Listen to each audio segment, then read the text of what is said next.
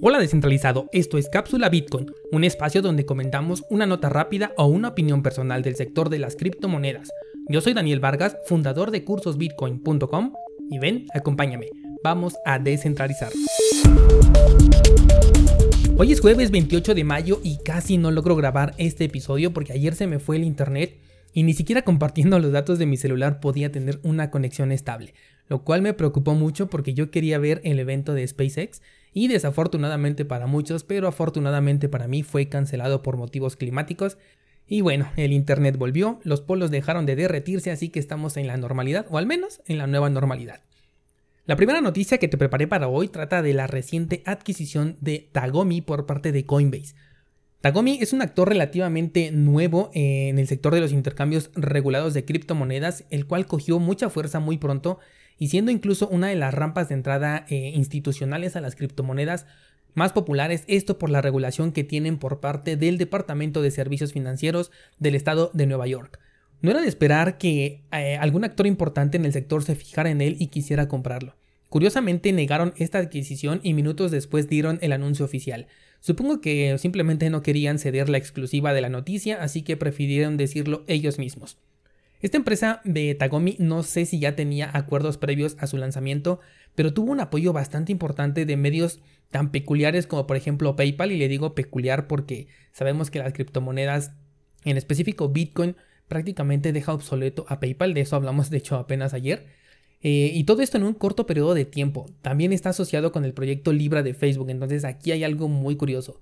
Algo interesante a considerar es que dentro del sector de las criptomonedas, aquello que sería un incentivo importante en cualquier otro sector, en este no lo es. ¿A qué me refiero? Estas asociaciones pueden hacer ver al proyecto como sólido, pueden hacerlo ver como que está creciendo mucho, como una alternativa bastante interesante para utilizar. Pero en realidad resulta contraproducente, al menos para aquellos que somos independientes y no tenemos una institución detrás a quien le estamos rindiendo cuentas. Dentro del entorno de las criptomonedas, el hecho de que un servicio como el de Tagomi tenga el respaldo de PayPal no es para nada algo bueno. Por el contrario, ayer te platiqué de qué clase de actor es PayPal en el aspecto económico. Y hablo de que es un intermediario que tiene la capacidad de decidir en qué lugares puedes y en qué lugares no puedes utilizar tu dinero. Y ten por seguro que no va a dudar en hacer uso de ese poder. Aquí ojo, muchas personas buscan una forma de comprar criptomonedas con PayPal, algo a lo que yo siempre he dicho que no lo hagas, pero una asociación como esta podría hacer que ese sueño que tienen muchas personas se haga realidad. ¿Qué es lo malo de todo esto? Que concentrarán una enorme base de datos de usuarios que van a utilizar criptomonedas. Y después, un día sin más, podrían decir, ¿saben qué? A partir de hoy ya no se pueden comprar criptomonedas a través de PayPal. Pero lo que nadie le va a quitar a esta empresa es la información que ya recabó durante todo el tiempo que esta relación o esta estrategia esté en, vigor.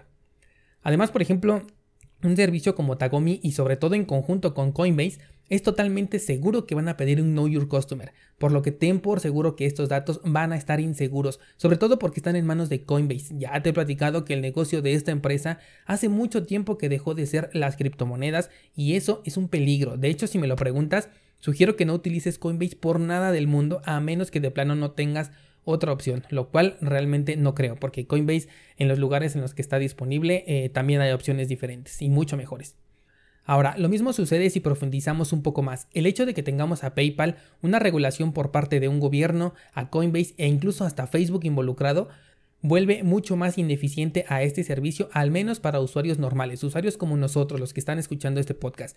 Es probable que instituciones grandes lo vean como un lugar mucho más seguro, porque ellos tienen que pasar por un proceso muy burocrático para poder comprar criptomonedas. De nuevo, en una opinión muy personal, Taibo queda completamente descartada de mi lista de servicios por toda esta eh, aglomeración de empresas centralizadas que están detrás del proyecto y sobre todo por la adición de Coinbase. Dentro del entorno cripto lo que realmente necesitamos y debemos estar buscando son entornos libres, entornos descentralizados que se puedan alinear con la filosofía cripto, entornos que nos permitan explotar las capacidades verdaderas de las criptomonedas y no estar trayendo el sistema anticuado y obsoleto de los bancos a ser una carga en nuestro revolucionario sector. De hecho, algo de esto te voy a hablar el día lunes, no te lo pierdas porque va a estar bien interesante. Aquí tenemos un caso curioso porque es muy diferente cuando una criptomoneda hace una asociación con una gran empresa porque esto sí le ayuda a tener una mayor adopción y uso. Pero cuando sucede con un entorno en el que realmente no lo necesitamos, simplemente estorba. Y estoy hablando de los exchanges. Hablando de adopciones de criptomonedas por parte de empresas, antier te platicaba sobre Theta, una criptomoneda que viene de un proyecto que quiere incursionar en el sector del streaming y me acabo de enterar que ahora es Google quien está cerrando un trato con esta empresa. Google está en colaboración con Tiza incentivándolo a través de Google Cloud. Como te decía, es bien diferente que un proyecto tenga una adopción a que un exchange lo haga porque el proyecto necesita impulso para ser considerado por los inversionistas y por los usuarios, mientras que el exchange simplemente no le aporta nada nuevo al sector y de hecho le quita eh, bondades. Ahora, ojo al dato, porque Google tiene la capacidad, y por capacidad me refiero al dinero, de transformar este proyecto tan ambicioso en uno más de sus juguetes. Y si al final vamos a tener un servicio distribuido, pero con las mismas reglas que tiene YouTube, pues simplemente adiós a este proyecto, hasta ahí terminó. Y digo esto porque me resulta muy curioso que ambos le den mucho énfasis al Google Cloud, como si quisieran aquí almacenar parte de sus videos. Ya ves que yo te había platicado que se trata de un entorno en el que no necesitas un lugar centralizado para el almacenamiento, sino que esto se iba a distribuir en los diferentes usuarios en diferentes computadoras. Eh, yo creo que esto le podría dar un poco o un mucho de centralización al proyecto si se uniera con Google Cloud y comenzaran a almacenar allí sus, sus videos. Todo esto es un tema especulativo. Me alegra mucho que el proyecto ya camine de la mano de gigantes como por ejemplo Samsung, como Google, pero espero que estas colaboraciones no vayan a terminar absorbiendo por completo al proyecto y sobre todo hablo por Google porque en esta empresa Google tiene una seria desventaja en cuanto al streaming de en cuanto al streaming de video contra lo que es Twitch. Evidentemente ya le vio el potencial a la empresa y es por eso que como todo buen gobierno va y te ayuda, pero tarde o temprano va a querer algo. Google es un gigante que no da paso sin guarache. Ahora déjame hacer un paréntesis antes de pasar a la siguiente nota que te preparé para hoy. Eh, quiero decirte que tengas mucho cuidado, sobre todo en YouTube, porque en los comentarios de los videos de los que estoy subiendo a mi canal, ha llegado una manada de trolls anunciando su cripto estafa y llenan los comentarios con sus mensajes, incluso responden a los mensajes que ustedes me dejan con su criptomoneda estafa. Mucho cuidado con esto, de hecho ni siquiera tengo que ir a revisar esta moneda, no tengo que investigarla eh, para saber que se trata de una estafa, porque simplemente una moneda que necesita que un grupo de personas se pongan ahí a ofrecerla como vendedores callejeros en todos lados de una manera tan insistente es porque están reclutando novatos para robarle su dinero. Así que si algún comentario que me dejas es respondido con uno de estos mensajes, haz caso omiso, yo voy a tratar de borrarlos todos a la brevedad posible y de bloquear a estos reclutadores, ¿vale? Ahora sí te sigo contando, pero no nos vamos a desprender de los temas que venimos arrastrando en este episodio. Y es que la siguiente nota va sobre Cameron Winklevoss. Ay, por fin dije bien este, este apellido. Es uno de los gemelos que se hicieron famosos por la demanda sostenida contra Facebook. Y él dice que el espacio cripto no debe de estar desregulado del todo. Él ha hecho una comparativa bastante interesante con la industria de la música en donde no sé si recuerdas, pero primero teníamos que comprar un disco entero para a lo mejor solo dos canciones que nos gustaban. Después la piratería puso a nuestro alcance miles de canciones completamente gratis. Yo todavía recuerdo cuando Ares y cuando Casa estaban muy de moda. Después, ¿qué pasa? Que llega Apple y une lo mejor de los dos mundos con iTunes. Bueno, pues este gemelo dice que una regulación que se encuentra entre uno y otro mundo es necesaria, haciendo énfasis a que en su exchange Gemini se cuida mucho la privacidad de los datos de sus usuarios, Mientras que otros, y yo digo que la pedrada va para Binance, hacen lo que quieren con los datos de sus usuarios porque ninguna regulación se los prohíbe. Y no me extraña siendo eh, un producto del régimen chino. De nuevo vemos cómo la intromisión de entornos centralizados hace que el uso de Bitcoin sea un poco más complicado en lugar de facilitarlo. Bitcoin en realidad no necesita ninguna regulación y cuando lo necesita es porque sus usuarios no somos capaces de verlo como un sistema económico independiente. Lo que queremos hacer es volver a fiat apenas tenemos una apreciación importante y cuando lo que deberíamos realmente eh, buscar es una apreciación en Bitcoin y no en dólares, euros o pesos. Hace poco escuché una queja de parte de un usuario eh, que decía que los exchanges arruinaron al sector cripto. Y fíjate que después de estar desarrollando todas estas notas que te he traído, comienzo a darle eh, a entender su postura. Afortunadamente Bitcoin es una tecnología que puede ser utilizada de la forma en la que tú quieras. Si consideras que te es necesario el respaldo de una empresa que en cualquier momento podría cambiar sus reglas internas, pues adelante, puedes usarlo y esa es la gran ventaja que tienes al utilizar esta y cualquier otra criptomoneda, la capacidad de elegir.